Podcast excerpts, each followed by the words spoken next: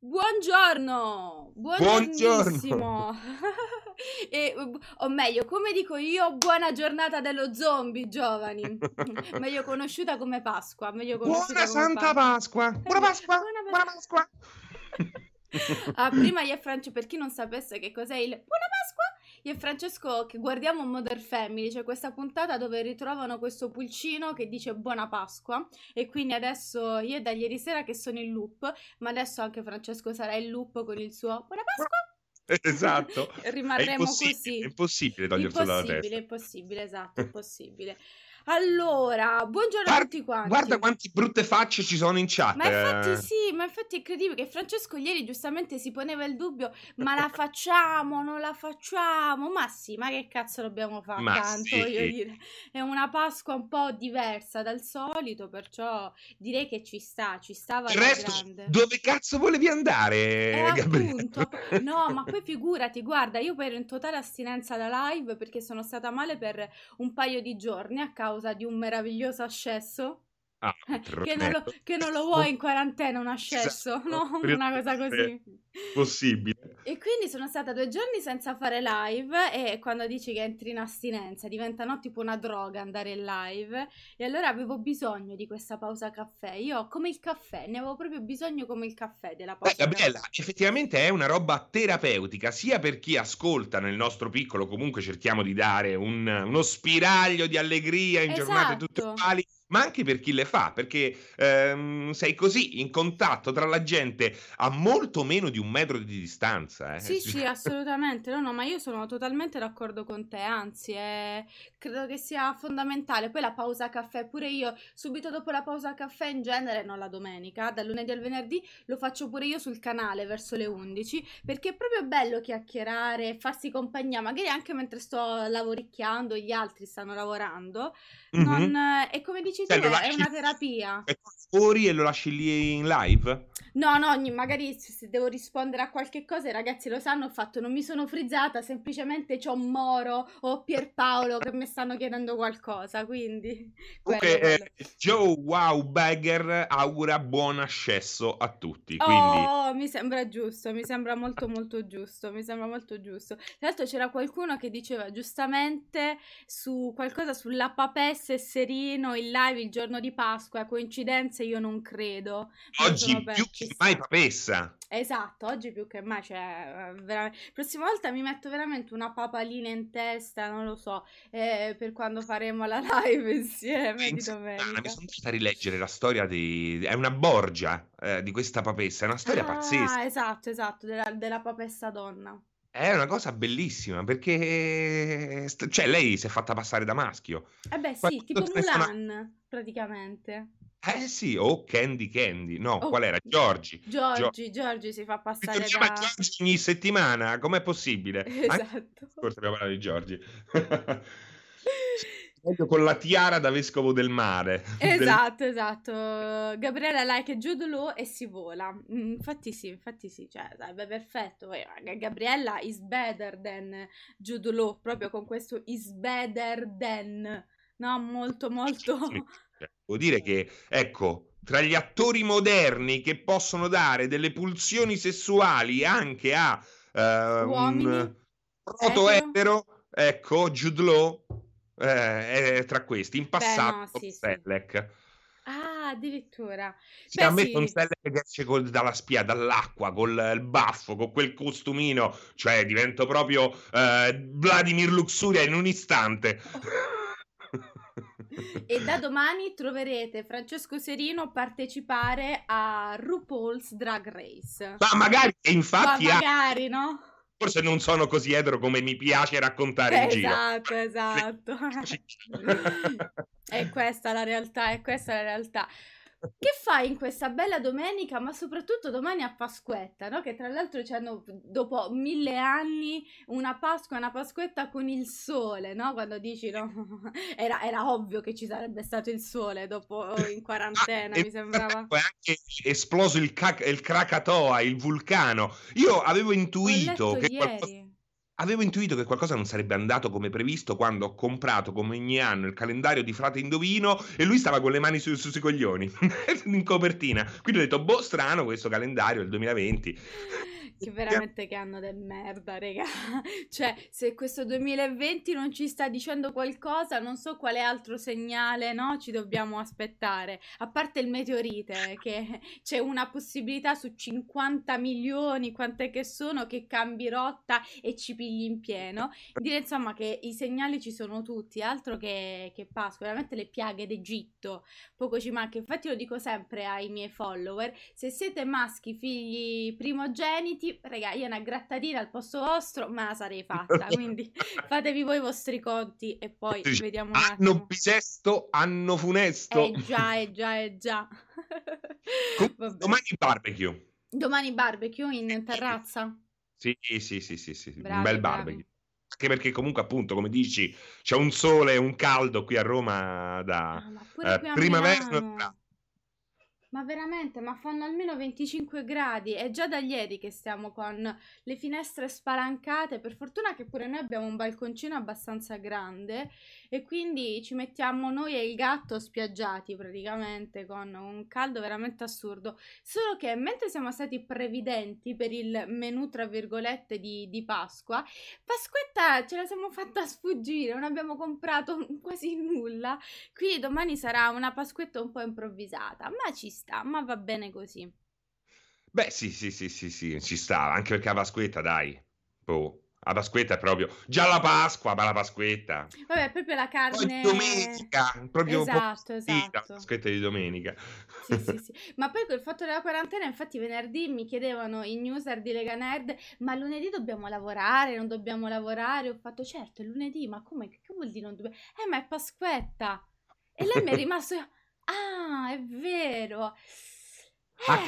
Aspetta che mi consulto, non lo so, perché in effetti qua è tutto un weekend lungo, no? Perché c'è qualcuno che dice, ah, che bello questo weekend lungo. Ho capito, secondo me il weekend lungo è iniziato, non lo so cos'era, il 28 febbraio è iniziato il weekend lungo.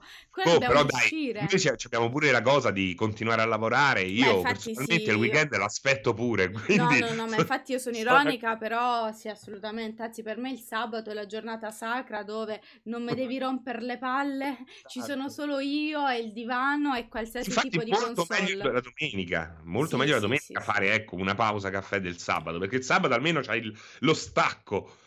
Bravo, sì, pure io preferisco alla grande, lo preferisco proprio perché la domenica sono molto più reattiva poi del sabato. Il sabato, ieri poi tra l'altro, non so voi ragazzi, ieri c'era il torneo di pesca su Animal Crossing e quindi mi sono proprio... A casa mia no. Nel mio Animal Crossing non c'era il torneo di pesca comunque. Ma no? Allora era però... solo da alcune parti. Strano, o forse magari lo sblocchi quando arrivi a un certo step. Ah, può essere. Però oggi c'è la caccia all'uovo. Quindi oggi c'è la caccia, oggi è il grande evento, sì, esatto. Infatti ancora lo devo accendere per mettermi il mio bellissimo vestitino di Pasqua. Una roba orrenda, oscena.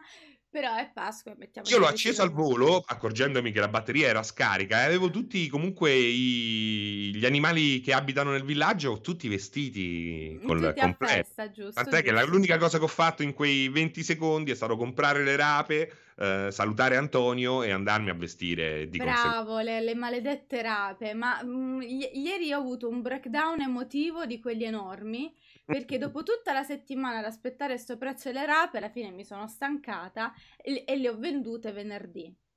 Le ho vendute a tipo 138 stelline, io le avevo pagate un 100 stelline, no? Ieri accendo e ovviamente le rape erano salite a 185 stelline. Io ce l'ho comprata a 105. Volevo lanciare la Switch. Tipo. A 105 le ho comprate, quindi speriamo bene. Una roba incredibile, sì, probabilmente anche oggi le comprerò a tanto. Una roba è una droga, ragazzi, è un giocato ad Animal Crossing, una brutta cosa, è veramente una brutta cosa. Ma l'hai finito Walking Dead? La run con Walking Dead? Ancora... No, non l'abbiamo ancora finita, anche perché giovedì purtroppo abbiamo zompato l'appuntamento, proprio perché io ero dolorata e stavo io come uno zombie, con la differenza avevo una faccia da questa parte gonfia così, tipo, no? Allora, vabbè, ma forse prenditi l'antibiotico, fammi. Ma tutte e 5 le stagioni stai facendo? Solo tutti i 5 capitoli, solo la prima stagione in realtà, che è quella più figa. I 5... Siamo arrivati a quello più, ma in realtà ancora ce ne manca perché siamo al terzo capitolo. 5 stagioni, scusa, mi sono confuso. Quante stagioni sono? 3? Sono 2 o 3 stagioni, però faremo comunque solo la prima stagione. Vediamo se riusciamo a finirla più che altro, perché in 2 ore tra una chiacchiera e l'altra non ce la fai sempre a finirlo tutto un capitolo. Cioè, quindi... o non parli... Oppure... Esatto, poi devo staccare sempre un po' prima il giovedì, che ci sono i ragazzi degli sport, e già è capitato che per finire lì del Nightmares mi sono fregata tipo 5-10 minuti, ma eravamo proprio lì sulla fine, quindi ho staccato alle 7:05, 7:10. C'era Vincenzo che mi mandava messaggi minatori: stacca, dai, stacca, qua c'è sta una chiamata, stacca. Cavolo, lo sto finendo, sarebbe stato no, mancavano proprio 5 minuti, ero lì che tentavo di ammazzare la geisha. No, aspetta, ho finito, te lo giuro, ho finito. Niente, molto bene. Sì, comunque fare le prime, che sono le più belle. Esatto, sì. Poi si perde un po' pure quello, Io c'ero, stanno dicendo i ragazzi, tra l'altro. Quelli del Nightmares sono tutti fomentati tantissimo, vabbè, perché io sono un po' pagliaccia, diciamolo, sono un po' pagliaccia inside. Infatti abbiamo detto con Pierpaolo che non appena tutto questo finirà dobbiamo fare una live di gameplay e Pierpaolo a vedere chi è che urla di più. Bella sfida, Bella sfida. Invece c'è Dio Brando che chiede: Serins, non mi hai regalato neanche un uovo quest'anno. Allora io, Dio Brando, ho deciso, te lo faccio uno in diretta. Eccolo qua, solo per te, te lo spedisco. Molto bene direi. Final Fantasy VII Remake, di cui tanto si parla, quindi però sto rimanendo un po' così, lo sai? Non vedevo l'ora di dirlo, Gabriella! Io ho iniziato a giocare, non da tantissimo, in realtà non abbiamo fatto tantissimo, però devo essere onesta, in realtà qualcuno già lo sa perché avevo fatto in passato una live con Aligi dove parlavamo proprio di Final Fantasy in occasione dell'uscita di qualche film, e per me questo è il primo vero Final Fantasy, perché io non ho mai davvero giocato, per esempio Piero sì, ma io non ho mai davvero giocato a Final Fantasy. Il che molti hanno detto, vabbè, è assurdo, non tanto perché Final Fantasy si deve giocare per forza, quanto perché, dai, magari ma è un genere che invece potrebbe piacerti. Invece no, non mi ci sono mai approcciata, in effetti, quando ero più giovane. Quindi per me è il primo Final Fantasy, allora lo vivo con un po' di stupore e sorpresa. Non è brutto, alla fine ha questa ambientazione che è bella. I personaggi sono quasi tutti belli, a me non piace tanto, per esempio. Non ti piace? È stato fatto Barrett perché continua a quel giapponese pazzo che in un corpo, in un contesto del genere è totalmente...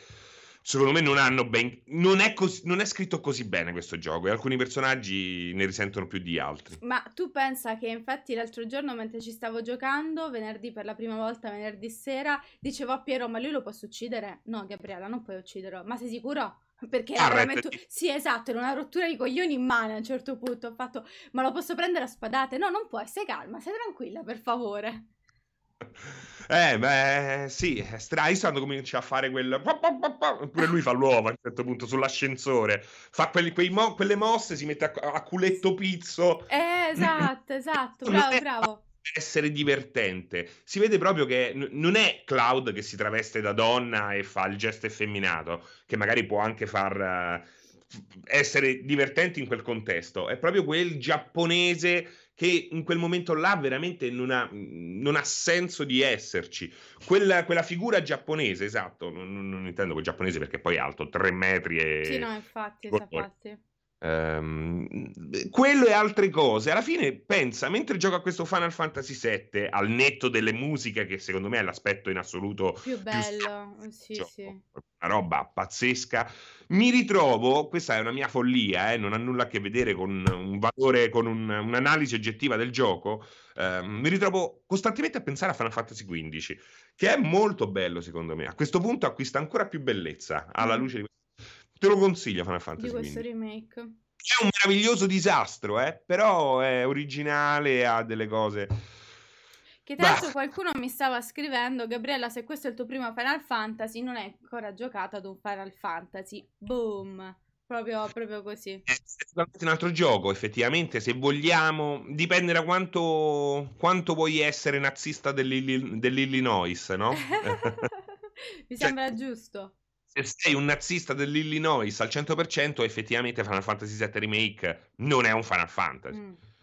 Non dico che sia giusto pensarla così, però effettivamente non risponde a quelli che sono dei canoni che ci sono sempre stati. Questo è proprio un action, quindi con una gran ecco, il combat system è davvero molto bello, quello lo devo dire. Combat system e musiche, secondo me, sono i due aspetti migliori. Scrittura, c'è sta cazzo di scrittura, mamma mia ragazzi, è un peccato, però almeno ci sta il timing che non c'è in Kingdom Hearts 3. In Kingdom Hearts 3 è scritto male, 30 minuti per ogni battuta. È vero, è vero. Kingdom Hearts mi è dispiaciuto perché infatti a un certo punto prima mi ci stavo un po' fomentando, poi dopo un po' l'ho abbandonato, in effetti Kingdom Hearts non sono riuscita a finirlo. Quello alla fine è un bel carosellone. No, sì, esatto, in generale sì, però ecco, magari ti esce qualche altro gioco che attira molto di più la tua attenzione, come le serie TV, no? Se guardate una serie TV che però esce una roba fighissima, l'abbandoni immediatamente e ti butti sulla roba fighissima, quello purtroppo è il problema. Sì. Django dice una cosa giusta, pure il 15 alla fine è un action. Sì, effettivamente ho detto action, e questo ha un sistema di combattimento che è una diretta evoluzione, quindi migliore di quello del 15. Però effettivamente, dici giusto, c'è Django che dice pure il 15 alla fine è un action. Sì. Però qui è proprio la struttura del gioco, dell'avventura ad essere un action. Invece lì c'era proprio una struttura molto più da GDR. È quasi una roba di approccio all'avventura che è effettivamente legato al combattimento in sé.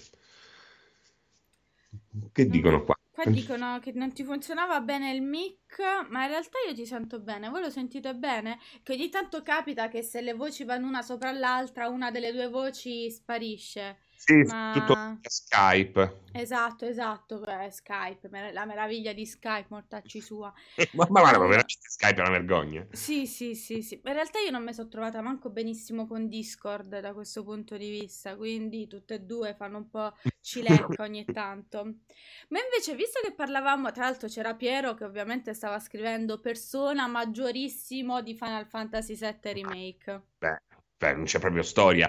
Chi oggi si compra Final Fantasy VII pensando di comprarsi un gioco di ruolo, un gioco che ha all'interno lo spirito di un gioco di ruolo, quindi un'epicità e una crescita esponenziale, fa una gran cazzata. Capisco che i ricordi sono i ricordi, quando parte quella musica, quando vedi quei personaggi. Poi c'è Tifa, Gabriella, che è veramente costruita da Eros, perché è la quintessenza te la vorresti quasi divorare sessualmente parlando, veramente ti spinge a una bulimia, è una cosa fatta dai demoni quella roba lì. Però è cazzata. Sì, no, invece Persona, devo dire la verità, mi ci sono totalmente ossessionata pure io, proprio quella roba che poi oltre a giocarla, ti piace giocarla, ma soprattutto ti fa fangirlare da morire, cioè sono completamente, quando io inizio a cambiare gli sfondi del cellulare con... vuol dire che sto già a livelli altissimi di ossessione completa, veramente di ossessione completa. Invece, visto che prima dicevo buona giornata dello zombie, l'hai giocato Resident Evil? No, il 3? No. Nemmeno mi sono sbattuto per trovarne una copia, Gabri, perché a me questo qua, l'Homogore Trench, così mi sento, non lo so, sembra più uno stalker che una cosa offro. In realtà col gonnellino scozzese, perché in realtà ha una gonna fatta, tra l'altro, poi cos'è, di quel materiale con cui fanno i sacchetti della spazzatura, no? Quelli proprio enormi. Non sono mai stato un fan di Resident Evil 3.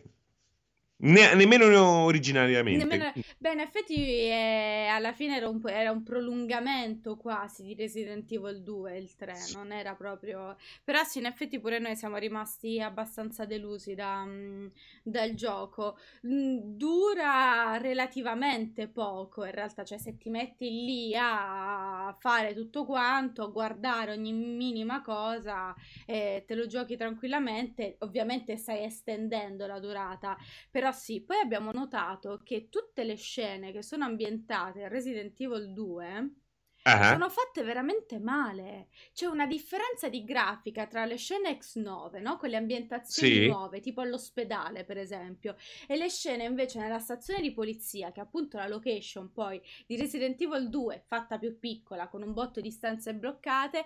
C'è una differenza abissale. Quelle di Resident Evil 2 sono terribili. Quelle che poi tra l'altro invece Resident Evil 2 Remake era bellissimo, almeno a me è piaciuto. No, il remake, Resident Evil 2 Remake secondo me è uno dei migliori Resident Evil di sempre. È veramente bellissimo. È bellissimo. Non abbiamo capito come mai, probabilmente perché hanno lavorato prima su quelle per metterle nel 3 che poi per mettere direttamente nel 2. Comunque c'è una differenza proprio di qualità dell'immagine pazzesca, veramente pazzesca. Non... Comunque... Esattamente come Final Fantasy VII Remake mi fa pensare e venir voglia di rigiocare Final Fantasy XV. Resident Evil 3 ogni volta che penso, ma Francesco, cosa vuoi fare? Lo vuoi giocare? Alla fine dico, ma quasi quasi mi risparo il secondo in una notte. È talmente bello, è talmente horror, anche quello nel vero senso del termine. Qui veramente è più uno slasher questo qui, se vogliamo. Sì, assolutamente, anzi no, è verissimo, è più uno slasher a questo punto di vista, anche perché è molto più splatterone poi tra l'altro di Resident Evil 2, e anche qua ci sono delle meccaniche un po' rompicazzo in effetti, non ci ha entusiasmato, quanto invece ci aveva fatto entusiasmare il 2, che in effetti avevamo finito praticamente subito, davvero in una giornata, eravamo lì che smattavamo per poterci giocare. La differenza d'approccio la vedi anche nei personaggi. Allora Jill, anche lei super bellissima, meravigliosa, esatto. Però ecco, guarda Jill e Carlos i volti, e guarda invece i volti dei due protagonisti di Resident Evil. Hanno quel classicismo nei volti da attori più è meno, come ti posso dire, è meno Sì, ho capito in che senso, sì. Beh, anche nelle battute, devo dire la verità. Anche nelle battute, assolutamente. C'è una cosa che invece non capisco, che era tanto nel remake del 2 quanto nel remake del 3, ma quanto sono lenti questi personaggi a correre. Io credo nel 2 di non aver mai bestemmiato così ferocemente contro Leon, che tu dici là, sei lì, stai correndo, corri, combattere, più di così che devo fare. E il personaggio che non corre. Perché non corrono questi personaggi? Capcom, perché non li fai correre, falli correre. L'animazione c'è, che proprio fanno fatica. Madonna, Jill nel remake, questo remake del 3, sembra che zoppica, sembra che abbia una gamba di legno, ogni tanto è lì che se la trascina. Ma mi sono ferita, mi hanno morso. Quando è successo tutto ciò? L'effetto invece gamba di legno. Esatto, l'effetto gamba di legno. Comunque voglio rispondere a Sprotone, mi piace come domanda, scusami Gabri. Vai. Fra, consigli di giocare Final Fantasy originale? Assolutamente sì, anche dopo aver giocato questo 7 remake.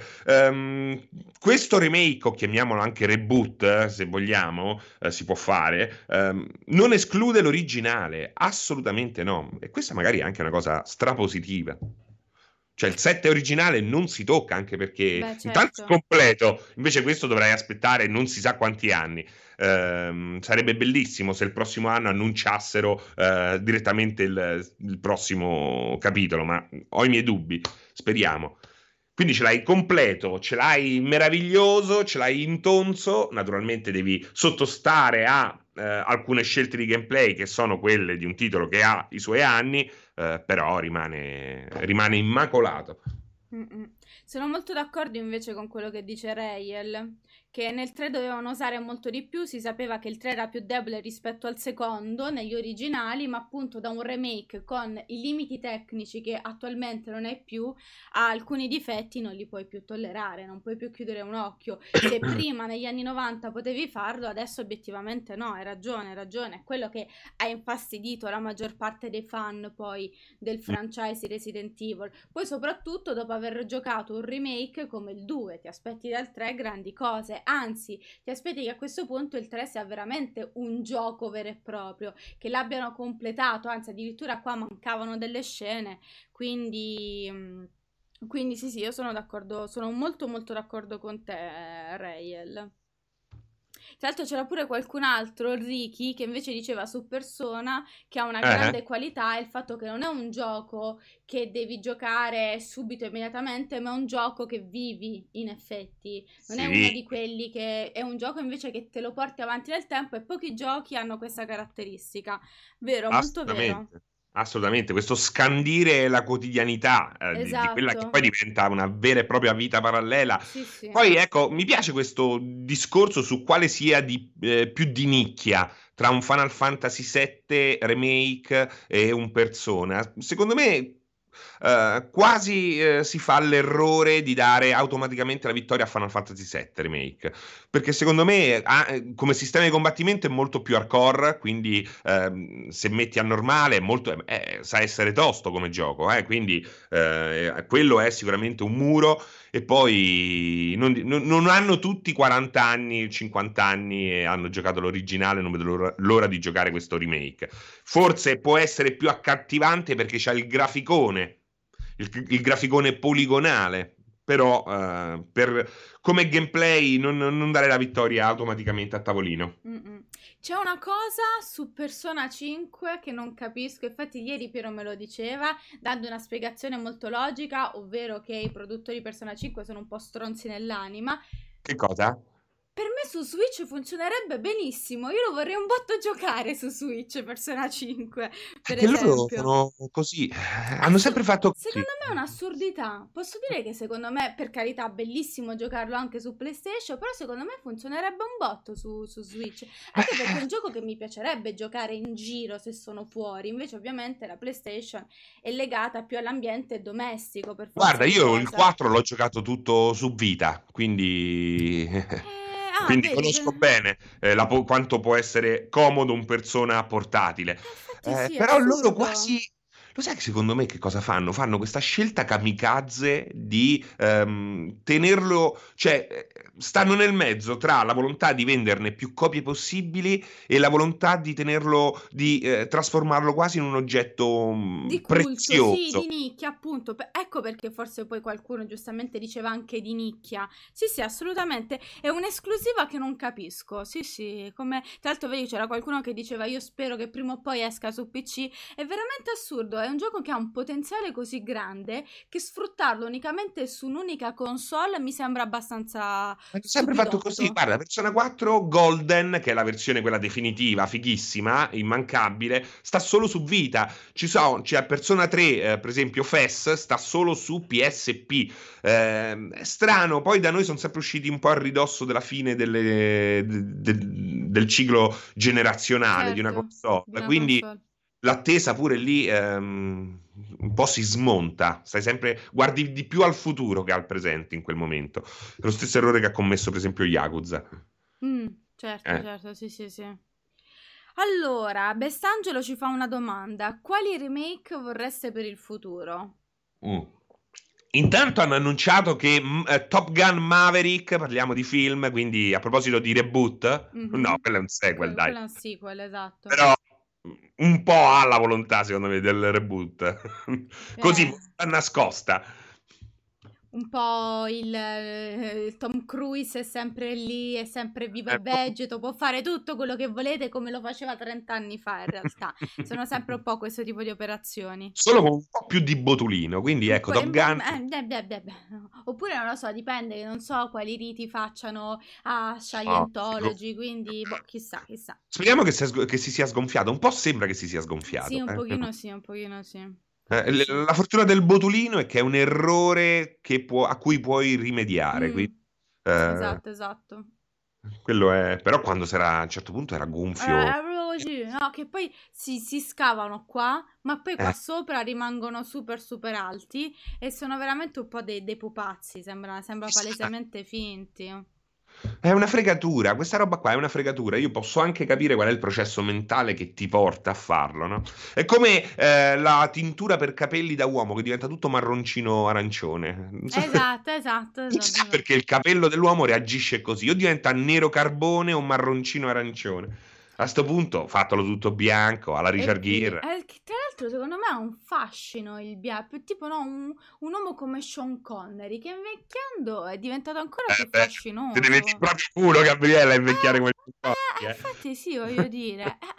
Cioè, comunque qualcuno diceva per il remake che vorrebbero nel futuro, dicevano alla ruota diceva solo River, mentre Piero diceva Dino Crisis e qualcun altro anche Crisis, scusatemi, e qualcun altro anche diceva sì Quoto. Ma nella sua lingua era un tipo buongiorno nella sua lingua. Esatto, Quoto Dino Crisis. Quoto, dai, un doppio quoto l'ho aggiunto io. Un doppio quoto l'ho aggiunto io. Che remake vorrei? Ma sinceramente non lo so. Così come nel cinema, non sono una grande fan del remake, sarò sincera. Sean Connery Caro Birani. Dopo lo dico a Robby, gli ho questo super complimento. Beh, ma alla fine mi sa che la pensiamo nello stesso modo, cioè il remake se arriva va bene, se è fatto bene ancora meglio. Esatto. Arrivare a chiederlo. No, sì, non sono proprio, perché poi mi piace l'effetto nostalgia, quindi non so, considerando che non tutte le ciambelle escono col buco, appunto non sempre puoi avere un Resident Evil 2 remake, ma ti può uscire appunto un Resident Evil 3 remake, perciò non saprei. Poi ci sono delle robe, delle idee che sono oggettivamente invecchiate male. Sì, no, vabbè, indubbiamente. Quindi sì. Non funzionano proprio a livello di come sono state pensate, di lore, certe cose è meglio lasciarle.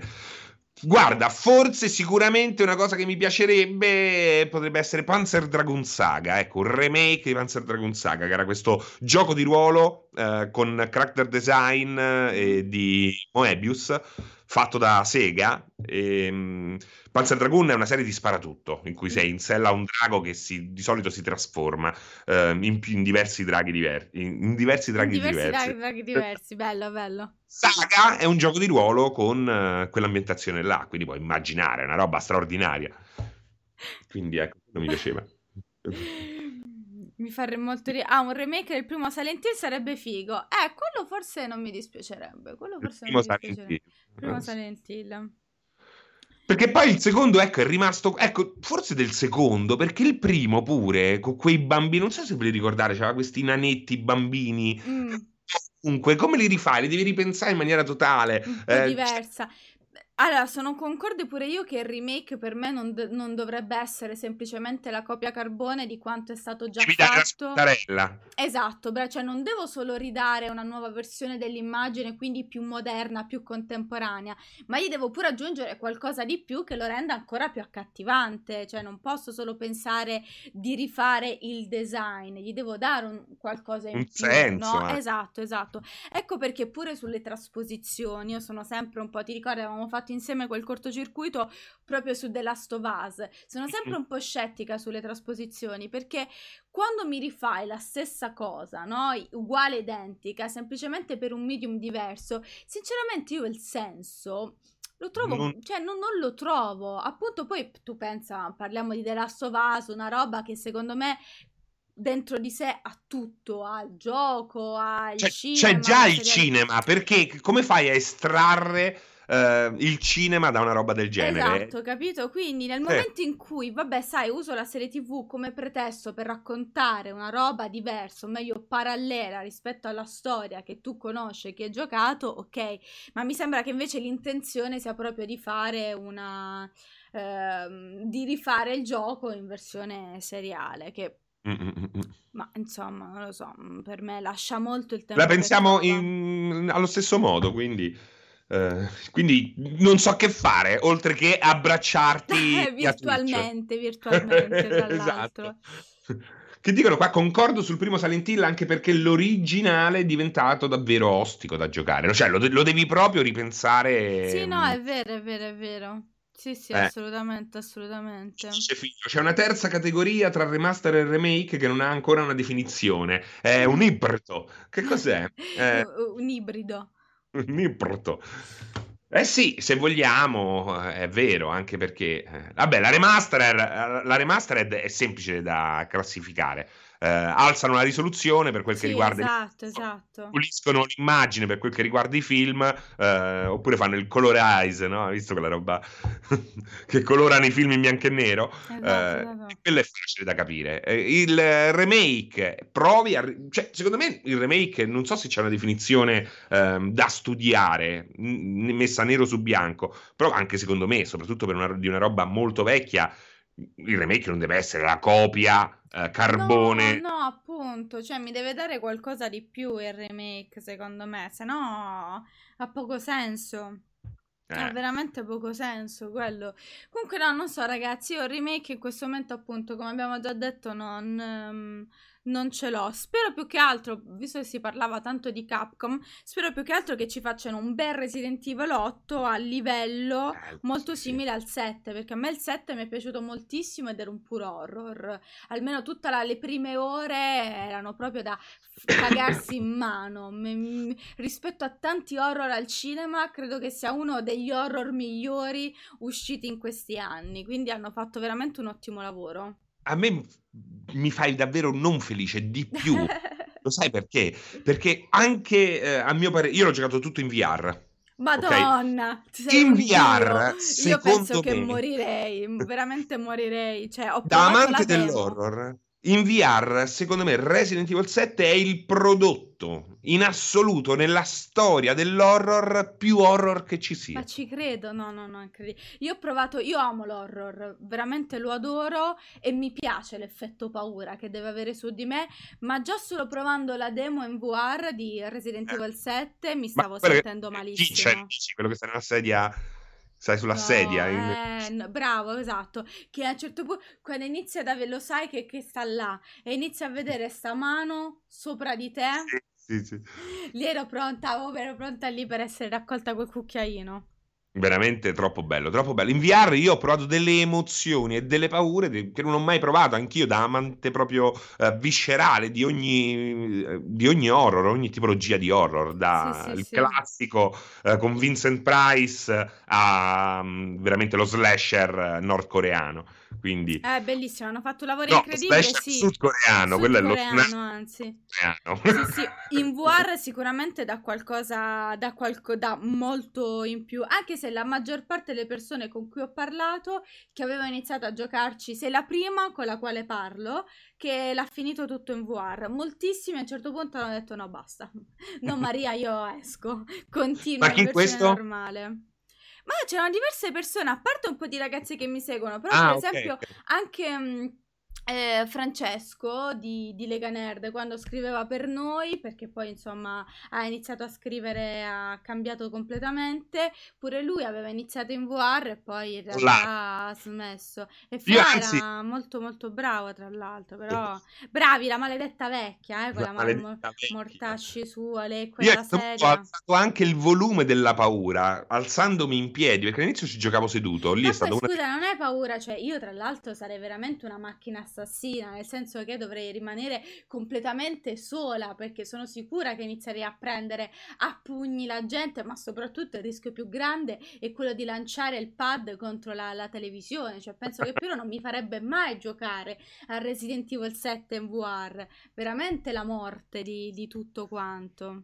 Guarda, il momento più brutto in assoluto è quando è inutile dire in piena notte, perché quando stai col visore è indifferente notte e giorno, ma è stato il momento in cui ero totalmente dentro al gioco e il mio gatto mi passa sullo stinco. Lì veramente io credo che ho avuto, non lo so, mi si è staccato il polmone. Sì, però immagino che il gatto sia volato praticamente e tu con lui... da Gabriella che ha fatto così Madonna mia, bellissimo, che meraviglia. Però queste sono proprio le cose bellissime. È proprio quello che dovrebbe fare un horror. E guarda, c'è una parte di me così masochista che vorrebbe quasi farlo, vorrebbe riprovarci. Devi farlo. Sì, sì, sì, ma ci manca un VR, dobbiamo prendere un VR, sì, dovremmo, in effetti dovremmo farlo. Anche perché già solo giocare così, comunque sei in prima persona, è stata un'esperienza fighissima. Tra l'altro c'è per esempio Piero, a cui horror non fanno per nulla effetto, ma a sto giro perfino lui, eravamo partiti con le luci spente, dopo 10 minuti abbiamo iniziato a accendere luci in ogni dove perché la pressione iniziava a farsi sentire. Però ecco, anche quello, l'ispirazione è chiara, anche in questo caso non è una roba totalmente originale perché si rifà e alle colline hanno gli occhi. Esatto, è proprio quello, anche non aprite quella porta, no, è palesemente la famiglia di Leatherface, assolutamente, sono loro. Aspetta, io una volta ho visto un film che è diventato subito uno dei miei preferiti in assoluto, che conoscono in pochissimi, dove c'è un nano feticista della porcellana che è Scannati Vivi, che ti straconsiglio, vi consiglio a tutti. Scannati Vivi. Quel filone là lo conoscono in pochi, ma è uno dei migliori a mio parere. Quindi loro che si ritrovano in questa famiglia di psicopatici e c'è appunto il nano feticista della porcellana che già da solo vale il prezzo del biglietto. Il biglietto, grande classico. Sì, sì, sì. L'approccio all'horror è l'approccio secondo me più viscerale, quello che ti fa più sentire la sporcizia, la malattia.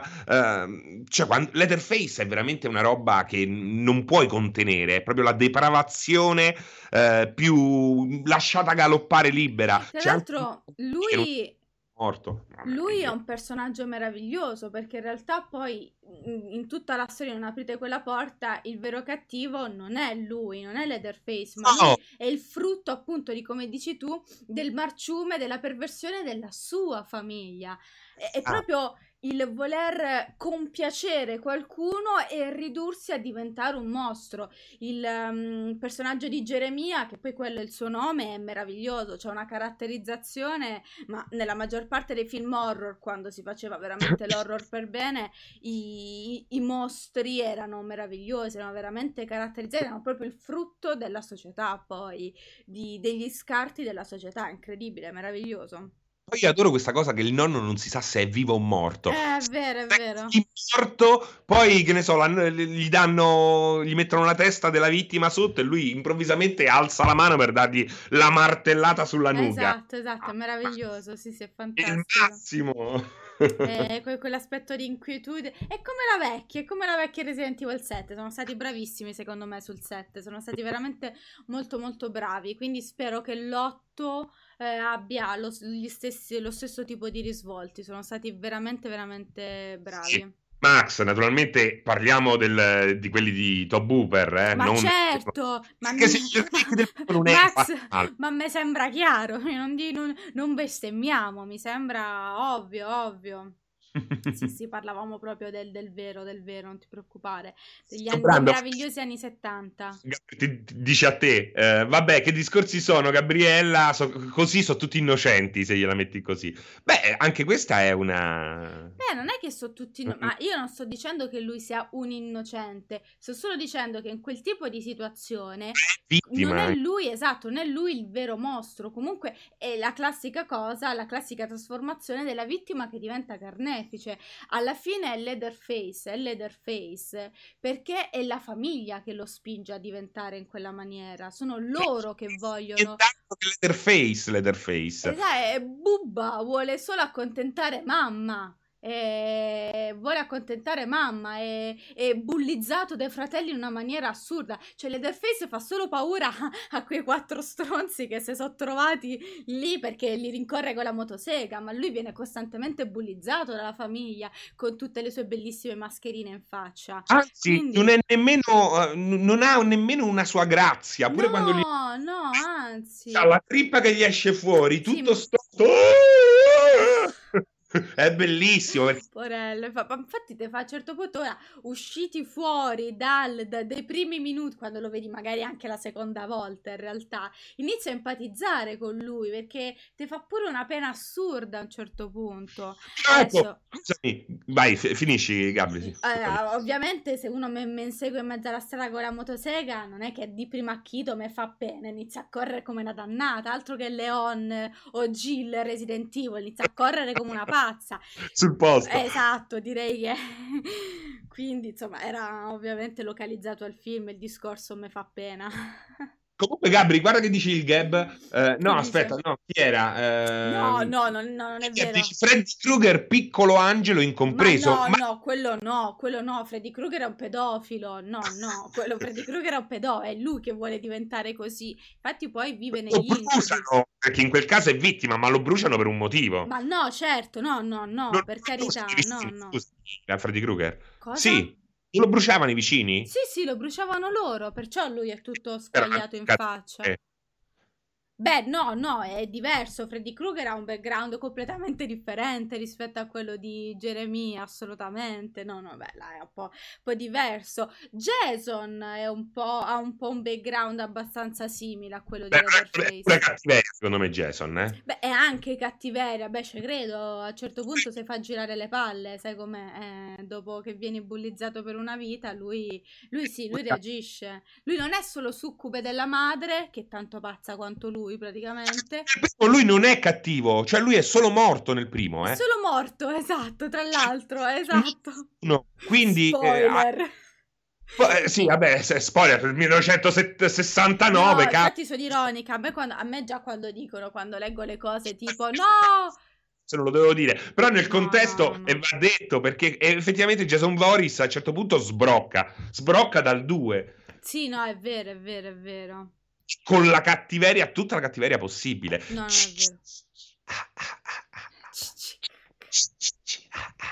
non è vero. Che bello che c'è il tuo microfono che fa il super eco.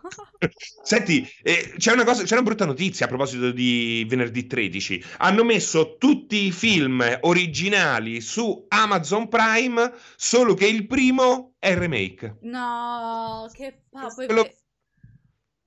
ma poi vedete questi remake, non hanno senso, perché poi il remake a parte che il più delle volte i remake sono fatti male degli horror, e poi non fanno paura, cioè come fai a cannare un film ecco, questo ritorna al discorso, non ha senso il remake di un film che obiettivamente sono film che sono invecchiati bene, continuano a fare egregiamente il loro lavoro. Migliorano, Gabriella, secondo me. Bravo, è vero, migliorano. Infatti sì, cioè io non consiglierei mai il remake ma anche lo stesso Halloween di Carpenter, cioè non te consiglierei mai il remake, cioè devi guardare La Notte delle Streghe, il primo fatto da Carpenter, punto e basta, perché devi guardarti il remake? Che senso ha il remake? Mannaggia! Sì. Posto che c'è almeno un minimo di sforzo, non dico che ci siano riusciti, di fare un prodotto dignitoso. No? Non ricordo male? Sì, sì, però insomma io sono sempre pro l'originale. Continuano a far super paura, secondo me, continuano a fare super paura e basta. Paura, secondo me, ecco, anche perché c'era un'altra tecnologia, un altro mondo. Rimanere isolati come rimangono isolati in Crystal Lake o nella casa, per esempio, oggi sarebbe praticamente impossibile. Esatto. Sì. Fa scena con quello che dice, con quella che dice "oh, non c'è campo" e poi muore, no? Sì, che è abbastanza ridicolo ormai. Ma poi è veramente, cioè non riescono, c'è proprio un lavoro di scrittura fatto male attualmente.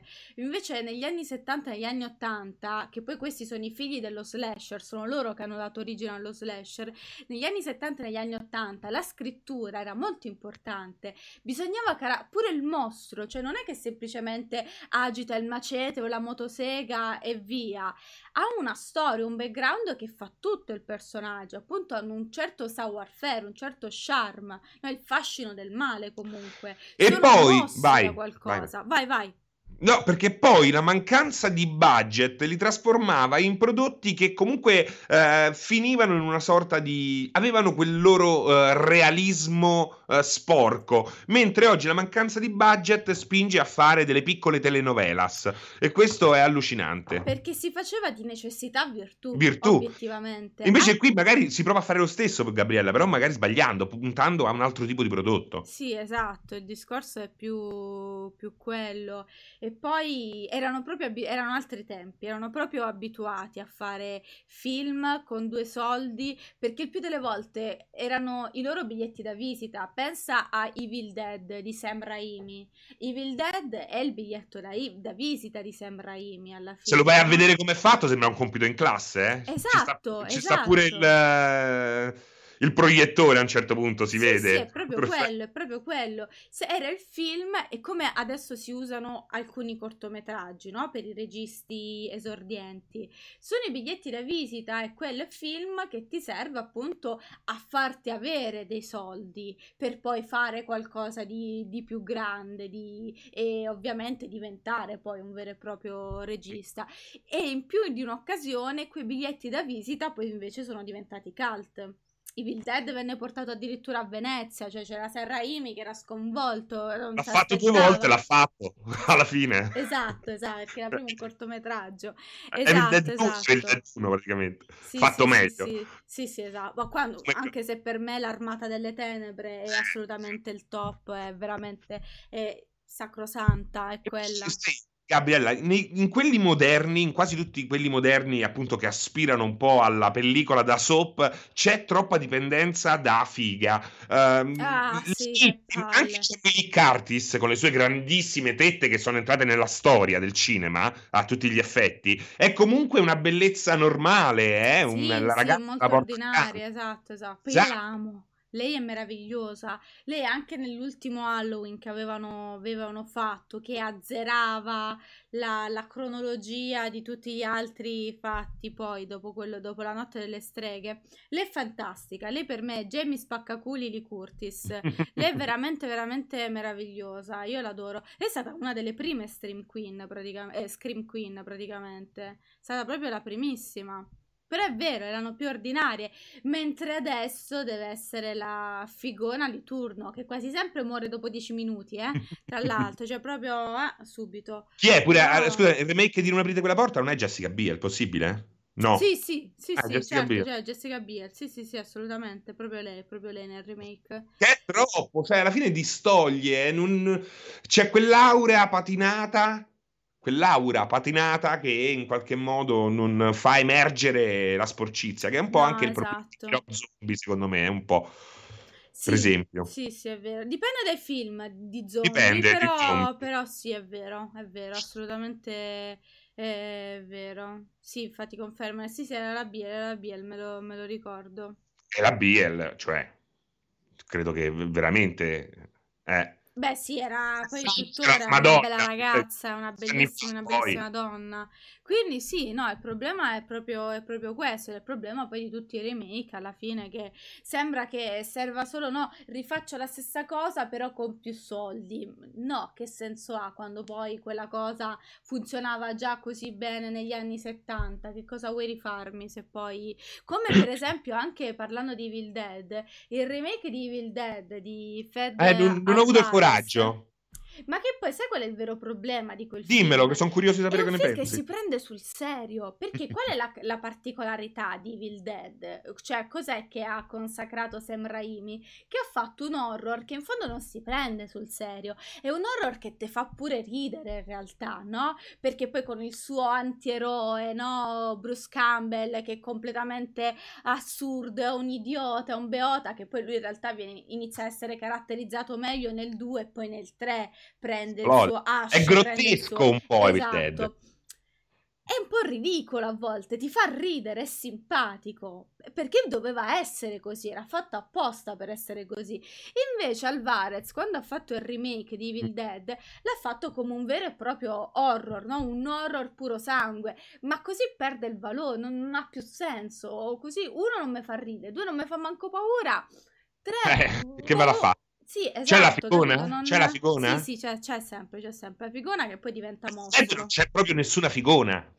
Anzi, le Dead sono proprio ordinarissime, come sì, lo sono loro. Sì, poi. Sì, esatto. Sì. È bello perché puoi relazionarti subito, non con Jessica Biel che corre tutto il tempo con la canottiera, come dicevano in chat. La canottiera senza reggiseno, poi il sudore che diventa più aderente. Sì, c'è questa sessualizzazione che poi è una cosa abbastanza tipica dell'horror, la sessualizzazione, se ci pensi anche in... diverso. Intanto era la peccatrice, Jessica Biel sopravvive. Sì, lei sopravvive.